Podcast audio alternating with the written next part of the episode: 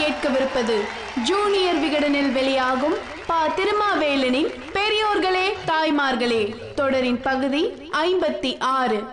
பெரியோர்களே தாய்மார்களே. செத்து போன பிறகும் பதவி தேவைப்படுகிறது. அதனால் தான் வைகுண்ட பதவி அடைந்தார் என்று பொய் சொல்லி ஏமாற்றி போற்றுகிறோம். தகுதி இல்லாதவர்கள்தான் ஏதாவது பதவி கிடைக்காதா என்று ஏங்கியும் கிடைத்த எல்லா பதவிகளையும் விடாமல் வைத்துக் கொண்டும் வலுக்கட்டாயமாக பறிக்கும்படியும் நடந்து கொள்வார்கள். ஆனால் தகுதியால் நிறைந்தவர்கள் பதவி வருவதை தன்மேல் மாயிலை படுவதைப் போலவும் பதவி விலகுவதை மாயிலை கீழே விழுவதைப் போலவும் மிகச் சாதாரணமாக நினைப்பார்கள். பிரகாசம் ஆட்சியில் விவசாய அமைச்சராக இருந்து பதவியை தூக்கி எறிந்த பி. எஸ். குமாரசாமி ராஜாவுக்கு ஆயிரத்தி தொள்ளாயிரத்தி நாற்பத்தி ஒன்பதில் முதலமைச்சராவதற்கான வாய்ப்பு கிடைத்தது. ஓமந்தூராருக்கு அடுத்து யார் சென்னை மாகாண முதலமைச்சர் என்ற போட்டியும் பொறாமையும் கலந்த அரசியல் அந்த காலத்திலேயே நடந்தது. பக்தவச்சலத்தை முதல்வராக்கலாம் என்று காமராஜர் நினைத்தார். தினசரி ஆசிரியர் டி எஸ் சொக்கலிங்கமும் சி சுப்பிரமணியமும் காமராஜரை சந்தித்து ஏன் பி எஸ் குமாரசாமி ராஜாவை முதல்வராக்க கூடாதா என்று கேட்டார்கள். அவர் விரும்ப மாட்டாரே ஏத்துக்கிட்டா பார்த்துக்கலாம் என்றார் காமராஜர். டாக்டர் சுப்பராயனை நிறுத்த சில ஜமீன்தார்கள் மடாதிபதிகள் முயற்சித்தார்கள். இவருக்கு ராஜாஜியின் ஆதரவும் இருந்தது. ஓமந்தூராரே பதவியில் நீடிக்க வேண்டும் என்று சட்டமன்ற உறுப்பினர்களில் இருபத்தி நான்கு பேர் சொன்னார்கள். ஓமந்தூரார் மறுத்துவிட்டார்.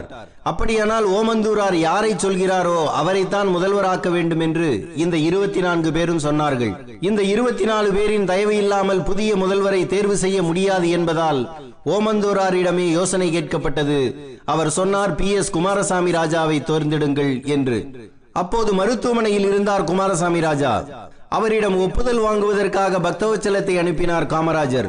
உங்களுக்கு ஒரு மகிழ்ச்சியான செய்தியை கொண்டு வந்திருக்கிறோம் என்றார் பக்தவச்சலம்.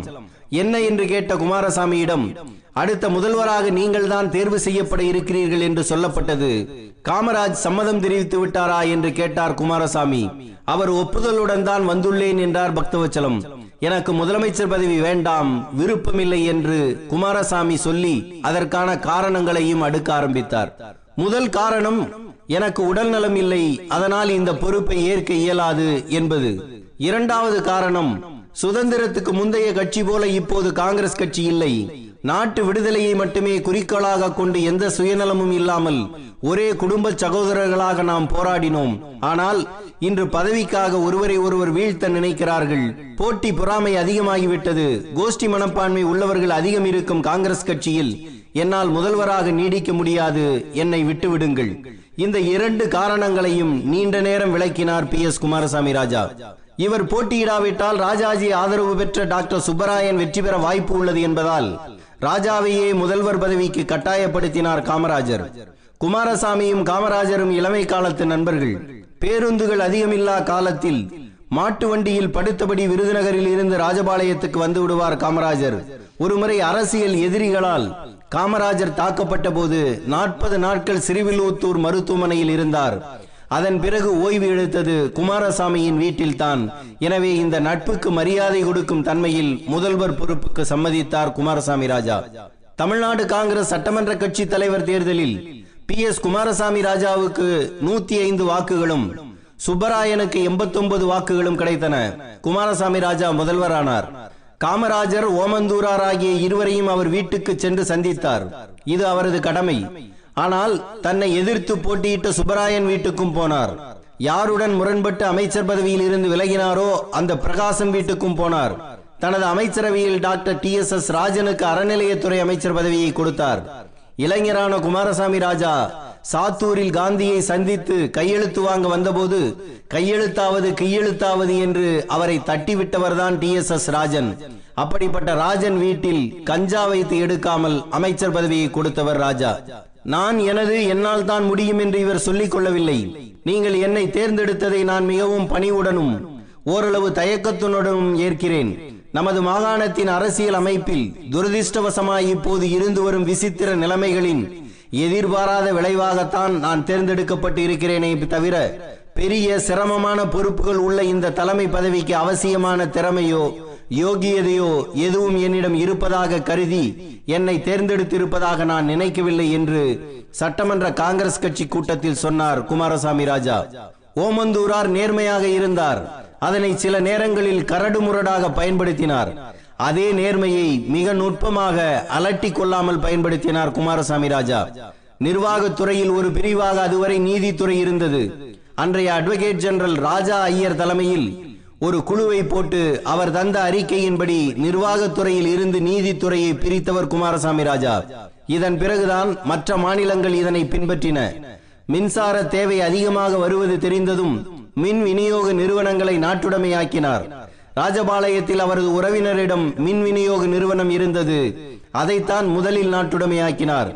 இன்றைக்கு உள்நோக்கத்தோடு தனியாரிடம் மின் தயாரிப்பை ஒப்படைத்துவிட்டு நமக்கு வேறு வழி இல்லை என்று நத்தம் விஸ்வநாதன் கையை பிசைவது போல அல்ல அவர். எங்கே புதிய மின் திட்டம் வரப்போகிறது என்று பார்த்து அதை சுற்றியுள்ள இடங்களை அடிமாட்டு விலைக்கு வாங்கி அநியாய விலைக்கு மகனை வைத்தே விற்கும் வித்தைகள் அறியாதவர் குமாரசாமி. இவரது ஆட்சியில் தமிழ் மொழி முதன்மை பாடமானது.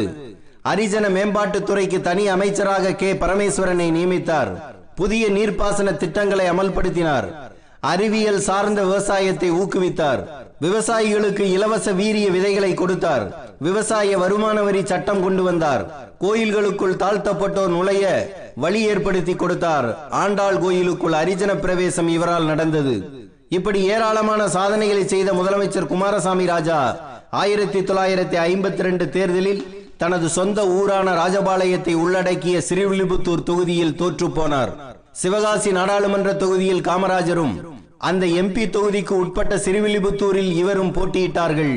காமராஜருக்கு வாக்கு கேட்டாரே தவிர தனக்கு கேட்கவில்லை. எப்படியாவது வெற்றி பெற வேண்டும் என்று சில சொன்ன தவறான ஆலோசனைகளை இவர் ஏற்கவில்லை. தேர்தல்கள் வரும் போகும். நேர்மை நியாயம் ஆகியவை என்றும் இருப்பவை.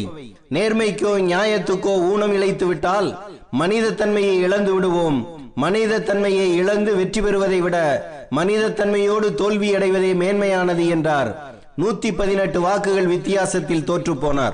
உடனே முதல்வர் பதவியை ராஜினாமா செய்ய போவதாக சொன்னார். அதனை காமராஜர் ஏற்கவில்லை. எனது தொகுதியை ராஜினாமா செய்து விடுகிறேன். நீங்கள் அதில் நின்று வென்று முதல்வராக தொடருங்கள் என்றார் நண்பர் ரா. கிருஷ்ணமூர்த்தி. உங்களை நம்பி வாக்களித்த மக்களை மோசடி செய்ய நினைக்கிறீர்களா என்று இவர் திருப்பி கேட்டார். என் தொகுதி மக்களே என் மேல் நம்பிக்கை வைக்காத போது. எல்லா தொகுதி மக்களும் நம்பிக்கை கொள்ளும் ஒரு பதவியை எப்படி நான் ஏற்க முடியும்? இது ஜனநாயகத்தை ஊனப்படுத்தாதா என்று கேட்டார் குமாரசாமி ராஜா. பிரதமர் நேரு தொலைபேசியில் அழைத்தார். நீங்கள் ராஜினாமா செய்ய வேண்டாம். முதலமைச்சராக தொடருங்கள். ஏதாவது ஒரு தொகுதியில் நின்று வெல்லலாம் என்று நேரு சொன்னார். நீங்கள் என் மீது கொண்ட அன்புக்கு நன்றி. ஆனால் நீங்கள் சொல்வதை என்னால் ஏற்க முடியாது என்றார் இவர். எனவேதான் அந்த பதவி ராஜாஜிக்கு போனது. நீங்கள் முதல்வராக வர வேண்டும் என்று ராஜாஜியிடம் கேட்க இவரும் சி. சுப்பிரமணியமும் தான் போனார்கள். நீங்கள் தமிழ்நாடு காங்கிரஸ் தலைவரானால் நான் முதல்வராகிறேன் என்றார் ராஜாஜி. அது சாத்தியமில்லை. நீங்கள் முதல்வராகுங்கள் என்றார் குமாரசாமி. தனது பதவியை ராஜினாமா செய்ததும் ராஜபாளையம் திரும்பிவிட்டார். இப்படி ஒரு மனிதர் இருக்க முடியுமா என்று நினைத்த நேரு அவரை பெங்களூருக்கு வர வைத்து கட்டாயப்படுத்தி ஒரிசா மாநில ஆளுநர் பதவியை கொடுத்தார். மனமில்லாமல் தான் இவரும் வாங்கினார். கோவையில் ஒரு விழாவில் பேசும்போது மாற்றாந்தாய் மனநிலையிலேயே மத்திய அரசாங்கம் நம்மை நடத்துவதா எனக்கு தோன்றுகிறது என்று பேசிவிட்டார் குமாரசாமி ராஜா. மத்திய அரசின் ஊதுகுழல் என்று அழைக்கப்பட்ட ஆளுநர் பதவியில் இருந்து இவர் இப்படி பேசியதை அன்றைய பிரதமர் நேருவும் உள்துறை அமைச்சர் ஜி பி பந்தும் விரும்பவில்லை. விளக்கம் கேட்டார்கள். நான் பேசியது உண்மைதான். பேசியது தவறு என்றால் மன்னிப்பு கேட்டுக் கொள்கிறேன் என்று சொல்லிவிட்டு சில நாட்களிலேயே அந்த பதவியை விட்டு விலகினார். ராஜபாளையத்தில் பி. எஸ். குமாரசாமி ராஜா பெயரில் நினைவாலயம் அமைக்க அடிக்கல் நாட்டியவர் வினோபா. அரசியலிலும் பதவியிலும் கட்சியிலும் ஒருவர் வினோபா போல வாழ முடியும் என்பதை நிரூபித்த ராஜா ஆண்ட நாடா இது.